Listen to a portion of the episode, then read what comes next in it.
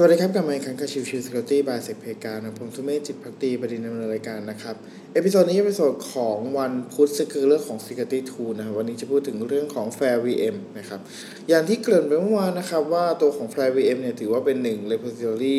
เอ่อตัวของแอปพลิเคชันที่ถูกพัฒนาขึ้นมาทำงานทางด้านสาย Cyber Security นะครับทีนี้ตัวของ Flare VM นะครับถูกพัฒนามาตั้งแต่ช่วงประมาณปี 2017 นะครับเป็นลักษณะของตัวสคริปที่มีทั้งสองส่วนนะเป็นตัวที่เป็น OS เลย หรือเป็นตัวของสคริปที่จะ setup ให้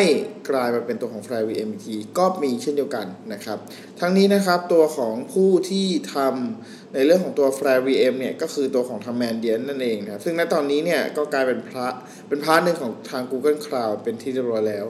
นะครับ ในตัวของ f i VM นะครับ ล่าสุดเนี่ยจะได้มีเรื่องของเทคโนโลยีที่ใช้ 2 ส่วนหลักๆในเรื่องของการจัดการตัวของแพ็กเกจต่างๆนะครับก็คือเรื่องของ Chocolately นะครับแล้วก็อีกตัวหนึงคือ Box Starter นะครับ Chocolately เนี่ย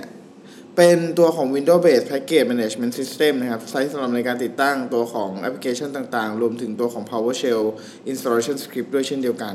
นะครับ ส่วนของ Box Starter นะครับจะ เป็นการเอาต่อยอดไปจากตัวของ Chocolately นะครับเป็นตัวที่ใช้ในการทำ Automation การติดตั้งตัวของซอฟต์แวร์ แล้วก็ทำซ้ำนั่นเองนะครับ โดยจากข้อมูลสรุปของทางแมนเดียนเองนะครับแมตัวของ Flare VM เนี่ย ตั้งแต่ช่วงปี 2018 ถึง 2022 เนี่ย มีการติดตั้งจากหน่วยงานต่างๆทั่วโลกนะครับ ไปถึงประมาณ 70,000 กว่าเครื่องนะครับ ทั้งนี้นะทั้งนั้นนะครับ ก็ตัวของ การดำเนินงานของ Flare VM เนี่ยเป็นลักษณะของ Open Source ดังนั้นก็จะมีอิชชูต่างๆ ที่เขาถูกเลสขึ้นมา แล้วก็มีการพยายามแก้ไขอย่างต่อเนื่องนะครับ แล้วก็ตัวของทาง Flare VM ก็มีการพัฒนาต่อต่อเนื่องแล้วก็ดีขึ้นเรื่อยๆนะครับ ซึ่งในล่าสุดนะครับ ตัวของทาง f l a VM เนี่ยมีการออก เวอร์ชันใหม่เป็นลักษณะของการ customization ไม่ว่าเป็นเรื่องของตัวแอปพลิเคชันที่ติดตั้ง หรือว่าตัวของ environment เองก็ตาม คือถ้าเป็นก่อนหน้านี้เนี่ย เราดำเนินการติดตั้งตัวของ f l a VM เนี่ย มันจะเป็นสคริปต์ตัวหนึ่งนะครับ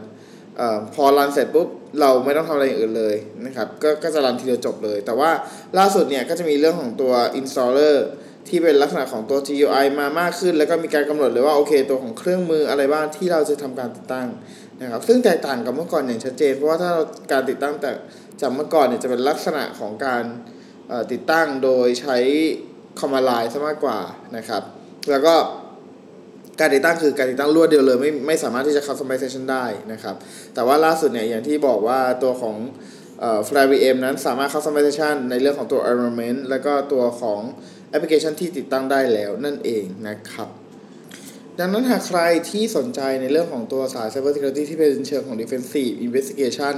หรือการทำ malware analysis เองก็ตามนะก็ลองเอาตัวของสคริปต์สำหรับการติดตั้ง Flare VM ไปลอง run ดูแล้วก็ติดตั้งเครื่องมือต่างๆ ไม่ว่าจะเป็นตัวของ malware analysis PDF analysis หรืออื่นๆใดๆก็แล้วแต่นะครับ ก็ประมาณนี้ครับสำหรับ episode นี้ ขอบคุณทุกท่านที่เข้ามาติดตามแล้วพบกันใหม่สำหรับวันนี้ลากันไปก่อนสวัสดีครับ